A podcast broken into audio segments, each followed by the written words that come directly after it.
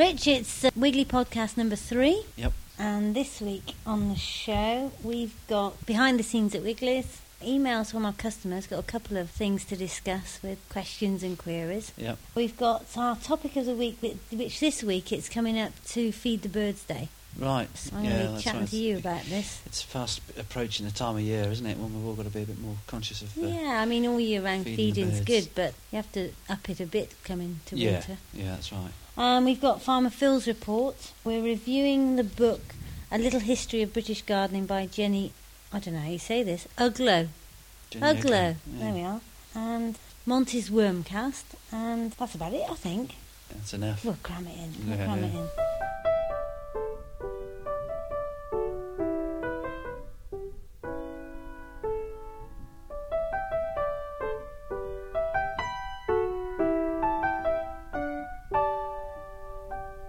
So news from Wigglers this week. We're in Gardener's World. Have you seen Gardener's World magazine? I have, yeah. That nice little article, isn't it? Yeah. Well, they planted our wildflower turf at Berryfields, and it's a question of just rolling the stuff out, really. Mm, yeah. And they featured it in Gardener's World this week, which is which is great. The wildflower turf. There was, wasn't there somebody written into the Radio Times? I mean, we haven't we haven't mentioned that already, have we? So that was it was interesting that someone had written into the Radio Times. What they said?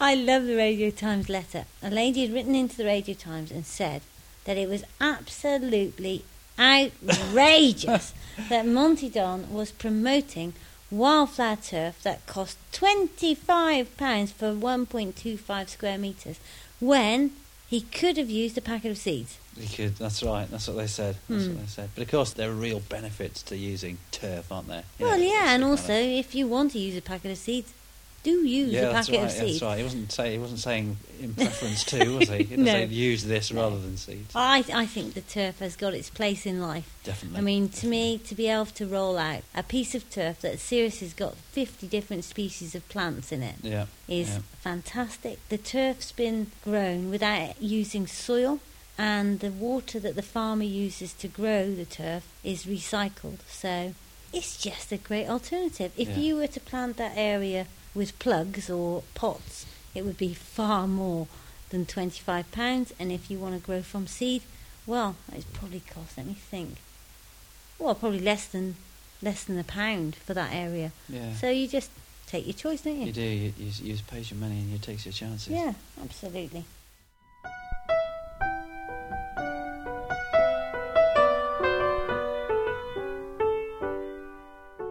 Yeah, we've got a question here, quick question from Gloria Jackson, and she says, "Is it necessary for me to turn the contents of my beehive composter?" We get a lot of questions on composting, don't we? We do, but I suppose oh, we're really a kind of leading authority on composting and different different ways to compost. different Authority. Richard. leading authority, yeah. Well, it's true in a way, you know. I don't no need for false modesty or anything. It's a good job you haven't got know, any. That's right. Yeah.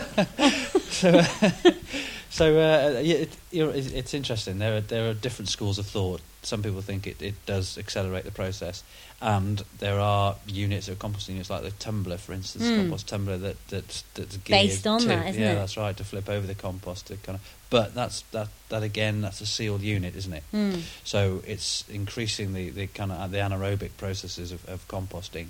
Beehive composter, it's not quite as sealed. Obviously it's got a lid and uh, it's containing the heat Mm. more. So chances are, if you did turn the compost, you will accelerate the process. Hmm. Having said that, some people would just prefer to pile in their organic matter Yeah. and let it rot down naturally.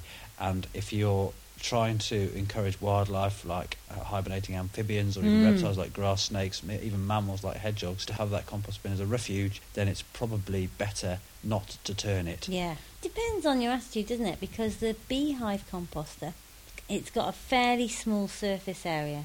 Now, it could be argued, quite rightly in my opinion, that that makes it less efficient composter Mm. because you haven't got that volume of waste to heat up. But on the other hand, to me, the beehive comes into its own where you want to put it somewhere that it looks attractive, so you can put it Mm. places that otherwise you wouldn't bother to have a compost heap. You know, lots of people don't want an ugly composter, so That's it's right. got that plus. But also, if you're going to compost in a cold way, so you're not going to worry too much about heat, then you can add worms to it or you can add complete rot to it. So it's just as efficient as a larger one. So I think if it was my composter, I certainly wouldn't bother to turn it. But on the other hand, if you want it to work quickly and you want to not add any accelerator, then turning it will definitely Yeah. help. Yeah. So we haven't been clear at all. We haven't really. been clear. We've given, but, but, but we, you know, we've given our we've given our reader, uh, our listener, some options. Anyway, you've got choices.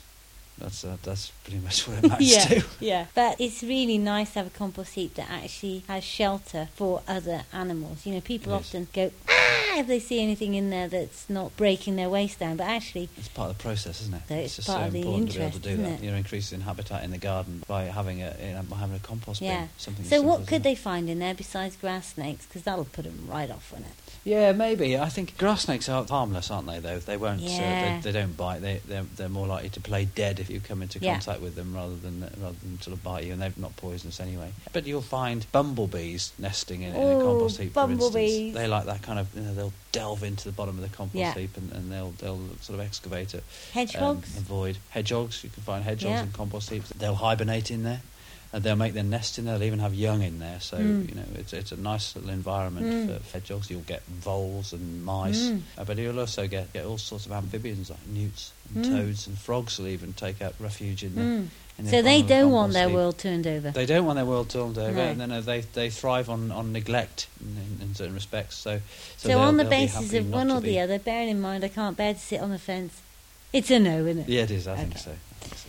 All right, the next email, it's about the can of worms, worm composting kit. I recently bought the, oh, this is from Julie Meadows. I recently bought the can of worms, been using it since the end of June.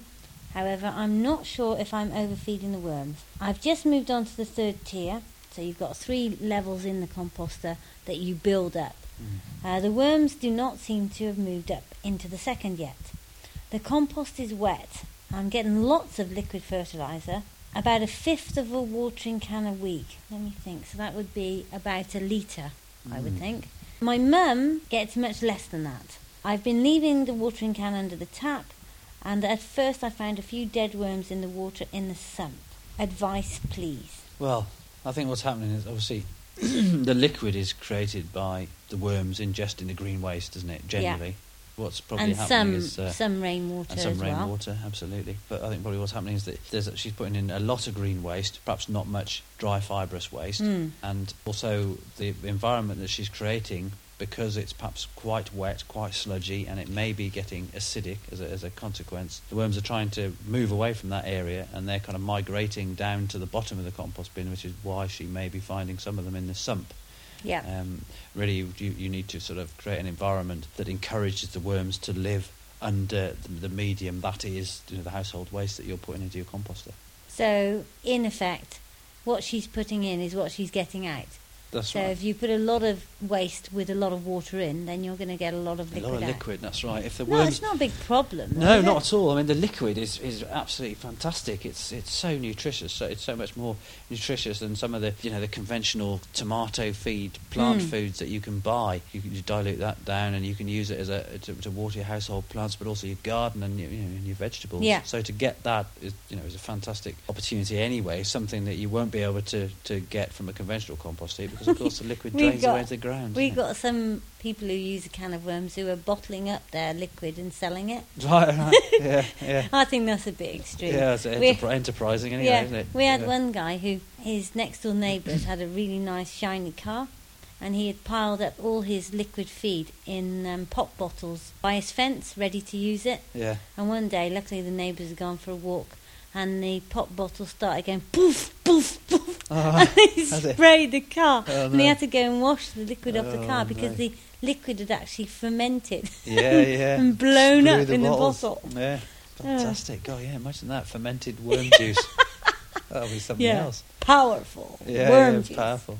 Um, so anyway, to fix the situation, is she going to add cardboard? Is she going to have dry matter? Because obviously, Yeah, that's what she's got to do. I mean, the chances are she's not adding anywhere near enough dry fibrous waste like cardboard and newspaper, scrunched up cardboard and newspaper, or shredded cardboard and newspaper. Throw it in there. A good kind of rule of thumb is to use a good quarter should be dry fibrous waste by Right. volume.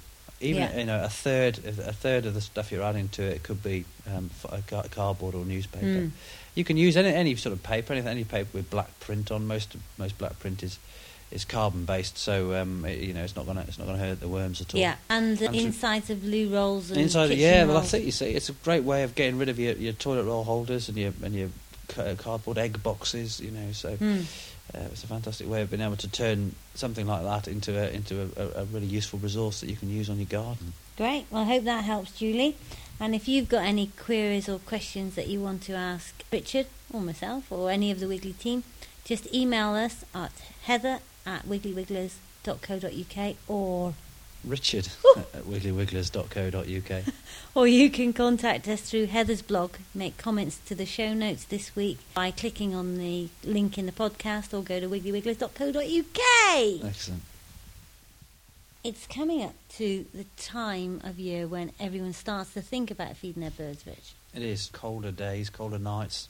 Yeah, but actually, you see, birds need feeding pretty much all year round. It benefits them all the time, but we've noticed in the last couple of months that they're not eating as much seed and mealworms here at the farm as they usually do. Right. And I think that is because there's so much other food available for them in and all sorts. I think they're still getting worms out of the ground and things like that. But as it comes colder, they'll need a real boost. I think you're probably right. It's it's interesting, isn't it? I mean, some people say perhaps you shouldn't feed the birds in the summertime, and Mm. you know it makes them go out and forage more for food. But if you're providing a, a, food source that isn't detrimental to the bird, then perhaps it's better to continue providing that food source right through the year rather than stopping it Mm. and forcing that bird to go out to try harder to find the food. I mean, it's you know it's probably better to have some sort of sense of consistency. Yeah, I mean, people come up with so many excuses of why not to feed the birds, but Mm. really, the RSPB have done lots of research on when and how to feed birds. Mm. And the upshot of that is that anything you can do to supplement that bird's food is going to benefit that bird Yeah. to the extent where, for example, you can actually get birds to fledge more if there is more food. And the survival rate of fledglings is so tiny Yeah. so many of our birds are declining or under threat that we're nowhere near at saturation point as far as food goes. I think that there's other things that we can do that are of equal benefit or more benefit, in my opinion, if we can raise the amount of insects that are actually Yeah, in the sure. garden Yeah. by planting Yeah. for those insects which the birds feed on. Yeah. Fantastic. And there's some birds that we're never going to get at. You know, you try feeding a swallow. 'Cause Yeah, I right. can't. Yeah, that's right. Absolutely. So if you kind of if you if your if your garden is created with wildlife in mind, then you're you know you're going to be helping the, the fly life, which in turn helps the bird life. Yeah, even as far as putting nesting boxes up, then that means that those birds are going to live there. But in essence, the more you feed, the better it's going to be for your birds. Absolutely. Here yeah. on the farm, we're feeding nine different types of food, and it ends up being well over 20 kilos a week. Blimey, that's good. That's a that's a fair dollop, isn't well, I think it might be a little bit obsessive. What sort of species of birds have you got though? With you know when you're feeding all that different type of food. we've got so many different species of birds. I mean, we've got all the usual ones, the robins and the blackbirds. We've got song thrush, Right. which is not as usual as it was, I don't no, think. that's right. No, We've not got of, uh, green finches, chaffinches, goldfinches. We've got green woodpeckers, spotted woodpeckers. We've got siskins. We've got pheasants. Got barn owls. Obviously, they're not feeding on it, but they're feeding on whatever's here for food. We've got so many different species. I mean, I am absolutely useless on bird song. But when we had Jenny Steele over, who's the wildlife expert, Mm. she was going, "Oh, there's a wren," and "Oh, there's a so and so." I mean, I've just got myself the bird sounds on my iPod Right. to right. listen to to try and identify. Yeah. Yeah. Uh, speckled hen.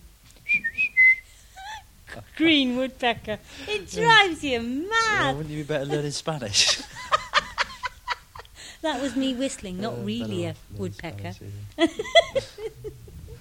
Ah, but no, one of the things that I think is really important is that we feed the right type of food. I went to our local garage and there was this, well, I can only describe it as scrapings off the floor of the shed Yeah, yeah. that was yeah. being sold as, That's as the thing, bird isn't it? Quality is important, isn't it? Quality bird food because birds, you know, they're quite particular over what they eat. Uh, Well, I don't think they want to eat it? dust. It's important to them. and I don't a think we want to buy No, dust. Absolutely not. But also, I mean, the strangest things that we do feed our birds. I know there is a place for peanuts, but to feed just peanuts is madness to me because Yeah. there's so many seeds that are grown here in the UK or very local to the UK that can be more useful to the bird than peanuts. Mm. I mean, peanuts are grown in the Gambia. Well, that's fine, but we're shipping them from the Gambia to feed our birds here. Yeah, Why, why don't we feed some more seeds? I don't know. That's very odd. Again, it's kind of a, an awareness raising thing. When people are, are, are more aware of the species they're going to attract by providing different types of seed Mm. Yeah. rather than just peanuts for the tits and, and whatnot, then then they'll obviously start to do that. Yeah, I mean, it is fairly instantly re- rewarding hobby Yeah. in that when you do put a variety of seed out in a couple of weeks, generally you get different birds feeding on the bird feeder. yeah. I think it's important to put the bird feeder where there's some shelter, especially if you've got things like sparrowhawks. The people that don't feed birds, generally there's a reason. It's like a cat, or there's a sparrowhawk, or something or other. There's a reason um, that they, they don't want to feed the birds because otherwise it's so rewarding. It's like an instant Yeah. hobby, really. Yeah. Yeah. So if you can put your bird feeder or your bird table where there's some shrubs or shelter, then the birds get more confident and go in and out from that shelter to the table. Yeah. And that means that you know you're more likely to get different species of birds, not just the bravest bird. Yeah, sure, yeah, yeah. Because the bravest thought. bird is a starling. Yeah, yeah. well, now, there's right. nothing wrong with starlings. I mean, they get bad press, don't they, starlings? They but do. they do are very interested, interesting to to watch. watch. Yeah, They're gregarious, aren't they? they're like hooligans of the bird world, aren't they? Yeah, they're rough old boys, really. Yeah. quite. Yeah, But you see, robins are very keen. You know, you, if you get a robin that likes mealworms, he'll become quite keen on those mealworms. So Yeah. much so that you know often they'll come in the house. We've had two in the house while we've been doing this podcast. But whether there's mealworms secretly in here, I yeah, don't know. what they're looking for. Yeah, and different types of food in different places. So, for example, a ground feeder with some soft bill food, right. so that blackbirds can get at it. Because not all birds feed in the same place. So you've got tits that like hanging on to feeders, Yeah, but often different birds like feeding in different ways. right. So your ground feeders, when you say when you when you're talking about soft bill food, what sort of food is that then? You put in ground Um, it's like rolled oats, dried mealworms, but also things like raisins and sultanas. right, right. So That's interesting. softer food. Yeah. Um, still got the protein in it, but it's not like finch food, which is very free flowing. Yeah, sure. Uh, in a finch food, you use um, sunflowers and safflower and that sort of idea. yeah. In a ground food, you use a softer food. Right, right, excellent. Lots of folks. I mean, I know. Remember when I was a, when I was a child, we always used to put our scraps from the from the kitchen onto the bird table. You know, Mm. be it toast and bread, and Mm. you know, even even just even cooked porridge and stuff like that was left over in the bottom of the pot, and the birds really seem to enjoy it. Mm. But it's, it's interesting. Some people have, have, have been asking whether or not that you know is, is detrimental to the to the birds. I mean, what do you, what do you think about that? Well, I think if there is a balance, there's probably not a great deal of harm in it. But Yeah. the mm. foods that you've talked about are all cooked food. Yeah, And generally speaking, a bird doesn't go out and have a fry up. no, that's right. So I would right. say I that we did. Actual fact, we did put bacon rinds on that bird. Yeah, you did, well. yeah, yeah. But in normal bird land, they No. don't cook food. No, they so I would say generally right. to avoid That's cooked right. food. Yeah. But on the other hand, I, you know, Again, though, you see fat. The whole kind of thing about birds feasting on fat in the winter when it's Mm. cold, really kind of bolsters their energy. yeah, That again is derived from, from meat products, isn't it? But the, you know, it's kind yeah, yeah, you're Yeah. right. And I mean, certainly the suets and the the fat feeds go much better in the winter than in the summer. yeah. So they obviously need that. Yeah, I mean, to keep do. them warm, I Yeah, suppose, that's isn't right. it? Yeah, definitely. Yeah, so I think it's important to feed the birds, especially at this time of year as it gets colder, and to give them really a wide variety of food fed all over the garden, up high and down low, and different sorts of feeds. Excellent. Yeah. So I guess the message is feed the birds. I think it is. Yeah. 29th October, Is that's that- the day. That's the day. But you can feed them any other time too. Right, excellent. Well, Rich, it's that time of the week that we need to go behind the scenes at Wiggly Wigglers and see what's happening down on the farm. Excellent. So it's over to Phil for Farmer Phil's report. Hi, Rich. So what are you going to tell us? Well, I think today's say- t- topic is bokashi, That's which right, is yeah. a new idea to me. I, I, although having learnt a bit more about it, I understand it more now. But What does bokashi mean, Phil?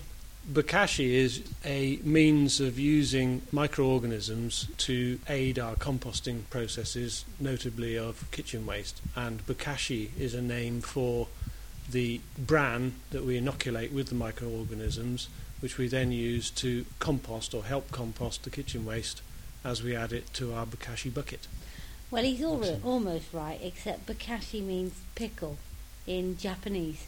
It means ferment, pickle. It means uh, it means pickling fermenting in the same way that koi is uh, is, is, is the carp. Japanese word for carp, Oh, I see. and I think bokashi is the Japanese word for fermenting. Yeah, Ah. fermenting. or- All of a sudden, I got in my mind a jar yeah, of pickled, carp. Yeah, Well, sadly, my Japanese isn't up to much, but my analogy is that it's very similar to making silage, that you use the microorganisms to effectively preserve or pickle the waste until you then compost it or put it out on the garden in the soil to, to benefit your organic matter content in the soil.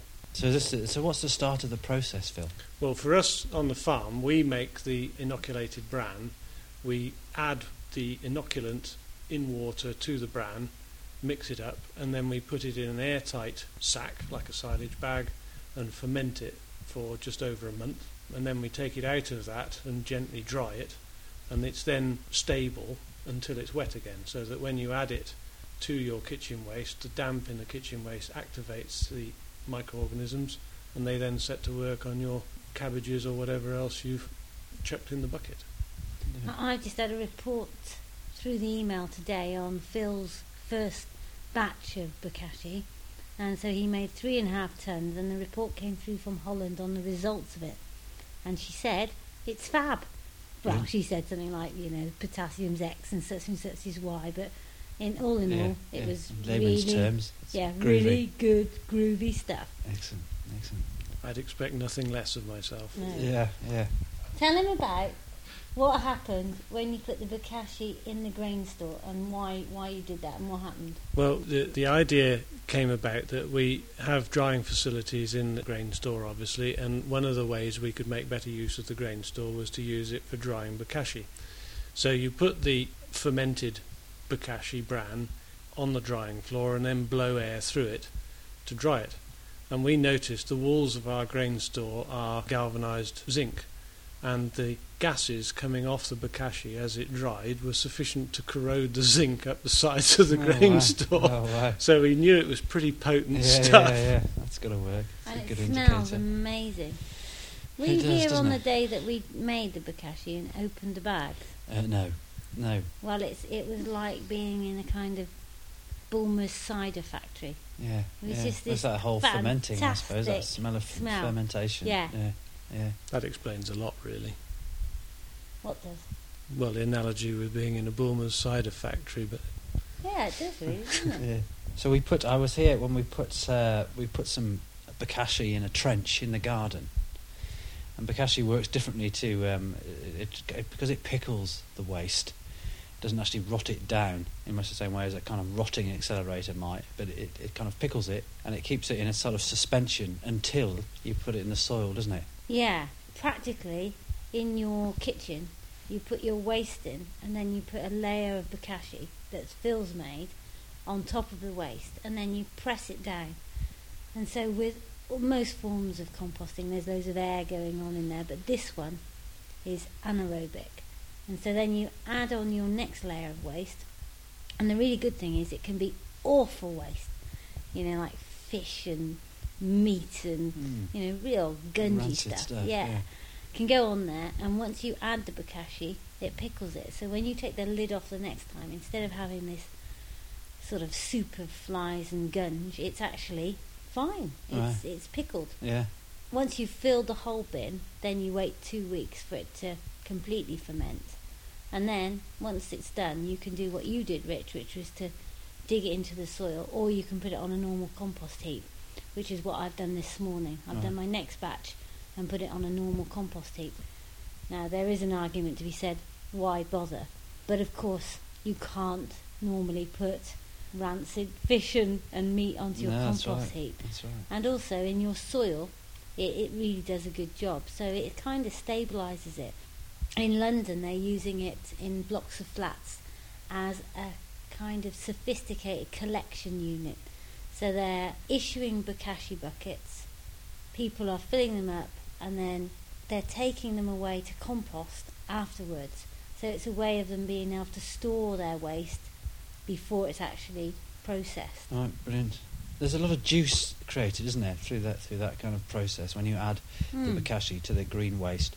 There's a load of load of juice that you can drain off from the bokashi bucket. What's the best thing to do with that juice? What can you do with that juice? You can put that down the drain. It actually cleans the drain. I don't know if you produced any juice, Phil, when you made bokashi. No, we, we didn't because we effectively the the bran absorbed the moisture, which we then dried back out of it. Mm. What is interesting, however, is that the microorganisms involved in this context, we're using them to, if you like, preserve the waste for a, a minute before we compost it properly. But they also have a beneficial effect in the environment generally. And there's quite a lot of work gone on in Japan where they've used it in conjunction with problems with polluted water and waterways. And just the action of adding those microorganisms to the water or to the soil seems to benefit everything concerned. And from our point of view on the farm, the next step we're going to take is to try applying it to crops. There's been some work done in Japan that, that shows that it benefits the crops considerably and Mm. measurably. So that from our point of view, we can produce bokashi for the bokashi buckets, but we can also use this stuff to benefit the crops on the farm, benefit the soil. We're sort of at the beginning of the thoughts and trials on the subject. I mean, one of the things we've tried is adding a bit to Monty's goldfish bowl, Yeah. and it's revolutionised it. Oh, it's amazing. Yeah. We, What's oh, it we, to we, these goldfish, we have to clean them out about every month. There or thereabouts. Yeah. And he's an eight-year-old, and he doesn't really like cleaning out his goldfish bowl. No. And no. so usually I end up taking control of the situation because the goldfish can't really see out very well because there's a bit of green gunge yeah. around the edge. So we put in a little tiny bit of EM and some ceramics, EM ceramics, into the bowl just instead of stones. And that was, I think it's six weeks ago now, and the water is completely clear. Good God. In fact, I might take you on a tour of his goldfish to Yeah, show yeah, you that would be really interesting. Yeah, Sam and see what they're like. Selma um, Yeah. in situ Yeah. in a clean bowl. So obviously you can use it in ponds and all sorts of things. So M's, you, you said you mentioned M's, effective microorganisms. What what do they what do they actually do? Those effective microorganisms that are kind of attached to the medium, which is bran. What's the part they play in the whole sort of fermentation process? Well, I'm not a scientist, but the way that I like to think of it is the same way as friendly bacteria, so probiotics. So when you eat yogurt full of bacteria, then that bacteria helps you to fight off disease.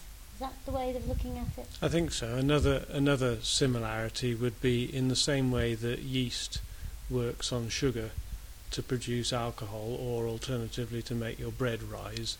That's a very similar process to what's going on, but depending on the type of microorganism and the actual microorganism you have, you get a different result. And for fairly obvious reasons, the Japanese keep the absolute identity of these Yeah, things quite close to their chest Yeah. if you take the the whether you know if you're agricultural, it's like silage. If you like a drop of beer, it's like brewing, or it's like fermenting your pickled onions or whatever. It, it's all related processes, as I understand it. One of our customers emailed me and said, "What happens if you put too much of this stuff on you? So you could get everything out of kilter." Um, and I asked the distributor about that, and her point was that the microorganisms are all around us, and you can't have too many of them. Hmm. You can't ruin anything by them. They're completely natural microorganisms Hmm. and if there isn't anything for them to do, they don't regenerate in the same way. If conditions are favourable, Yeah, it's all a, it. it's all about a balance. And actually, the Japanese talk about this balance. That usually, when something is out of balance, it goes rotten, or the water is bad, or the soil doesn't work, and that by redressing the balance, everything seems to work better. And you see this in some of the processes that we know about in fermentation. If the balance of bacteria or microorganisms is wrong, because the, the conditions aren't right, you end up with undrinkable beer, or your bread doesn't rise, and so on. It's it's as simple as that. And if if you put too much in, it doesn't matter because they just don't multiply as much as they would have done if they'd had the correct amount. Sure, sure. The guy behind the whole thing is a, a Japanese professor um, called Teruo Higa. Right. and we got to see him in London at a conference. And it seems to me that the main issues of the whole thing is communication, because it's so difficult when you look on the website for details on bokashi and effective microorganisms because they just blow your brains out. You know, I couldn't possibly buy anything to do with it until No. I'd heard Could the be a lot to learn, couldn't But it? yeah, because it just just all seems ridiculous. He's written two books, um, which make interesting reading, although for me quite heavy going reading. Mm. But I think we're at the start of something that could change composting in the Yeah. UK. I think you're right. certainly already changed composting in Japan and also New Zealand. We shall see. I mean, in effect, there's a product that we know works well to, to compost green kitchen domestic waste. You can Yeah. transfer to the garden. There's also a product that, in, in theory, complements the the, uh, the the whole kind of agricultural processes, feeding the soil rather than just putting on superficial fertilizers. Um, but there's still a whole lot of potentially there's a whole lot of development and a whole lot of research and analysis that can still be undertaken to see exactly what it does and, and, and you know, other uses for it. The Japanese Definitely. seem to have come up with a, a near endless list. That I mean, the first impression is, my goodness, we've found something to save the world. It's, all, it's Yeah. too much Yeah, to sure. take in, but you can pick out things. For example, as a farmer, from time to time, we spread organic waste on the land, and obviously there's smell associated with it. Yeah. And they've discovered that by spraying EM onto the manure straight away, you can virtually eliminate the smell. Wow. Little things like that. That'd be know. great on chicken manure, especially. Absolutely. wouldn't it? Yeah, Well, yeah. of course, uh, you know that's the obvious solution to Yeah. that problem. Yeah. But it suggests that it is pretty active stuff, and it, it does do things that we don't fully understand yet. But Right. I'm working at it. Yeah, yeah, sure. Well, thank you very much for that, Phil, and we'll see you next week. Well, I've decided on an interesting theme for our book reviews, Rich, and that is that all of our authors are called Jenny. Right. Yeah. Yeah, great. So, uh, you know, it's going to be a bit narrow in the future, Yeah. obviously. Um, but, but last So- week we had Jenny Steele's book, um, Wildlife Ponds. And this week we've got a little history of British gardening by Jenny Uglow, which I've been having a look at. And interestingly, Jenny's most famous book, which is called The Lunar Men, talks about Charles Darwin's granddad. Oh. Um, so that's her most famous book. But this one, I think, is really a labour of love for her. And it just goes through the history of gardening, but in fairly easy, readable format. Um, but it, it answers all these questions like, did the Romans have rakes? Hmm. And she was did, did they? Did the Romans have rakes? they did. yeah. She, she was at Hay Festival in 2004. So whether that's where she launched the book or not, I don't know. But she's given talks on the book. You didn't didn't go and see her at Hay, didn't you get a chance? Did you go? no, and, I was on see her at Hay? holiday then. But we're hoping to be at Hay Festival next year, aren't we? We are all being well. The only difficulty is it does sort of coincide with Chelsea, doesn't it? So, It's uh, very close to Chelsea, which is probably why I wasn't there. So we're not sure. Uh, yeah. not sure whether, but hopefully I'll be able to do something at the Hay Festival next Yeah, year. but she goes through the ages of gardening and she's got a really nice slant on lots of things. One of my favourites was looking at what's happened since the war in terms of, you know, when we went and we grew for Britain, didn't we? We vegged and we, you know, grew everything for then. And then we went through into this kind of phase of pesticides. And then there's a really funny bit where she shows you what a garden design was like in, I think it's something like 1976. All right. And it's just now what Wiggly Wigglers is not about. yeah. So yeah. it's the stripy lawn and the shrubs and perfect little area. Yeah, and but yeah. it's really nice to see the progression. And it's like you said just now, everything goes round in these big circles. yeah. And she, you know, she shows you. Um, and there's some really good things in there. There's a Webb's leek advert of how we used to buy our vegetable seed and why we had specific seed. And it goes right back. Were monks muddy? Did they get muddy doing the garden? Why did they do it? You know, there's all Yeah, sorts yeah. of questions answered in there. Um, she's talking about vegetable gardening as well as you know, as well as kind of planting up your, your herbaceous borders and things like that. Yeah, she goes through all aspects of garden. So she's got a fruit aspect, and then she's got a, a vegetable aspect, and then she's got a flower aspect. But she also gives good guide to where to go and see gardens that are of a certain age. So there's about 200 gardens in there that she's used in her book, and ones that have got specific things that you can go and look at. So you could even use this as a guide to visiting gardens all over the UK. So, in, all in all, would you recommend this book as a nice leisurely read? It's got fantastic illustrations, Yeah, and I've enjoyed it. yeah. So I would, yeah, I think you know you're going on holiday, aren't you? I am. I'm going. Uh, yeah, I'm going on holiday next week to Corsica. So this could well be my Corsican read. I think yeah, there's every it's a chance. very yeah. pleasing book. So yeah, I'm quite looking forward to starting this. Actually. Mm. It's time for Monty with his Wormcast. The Wiggly Wormcast podcast by Monty, a weekly fact on worms. Worms live where there is food, moisture, oxygen, and a favorable temperature. If they don't have these things, they go somewhere else.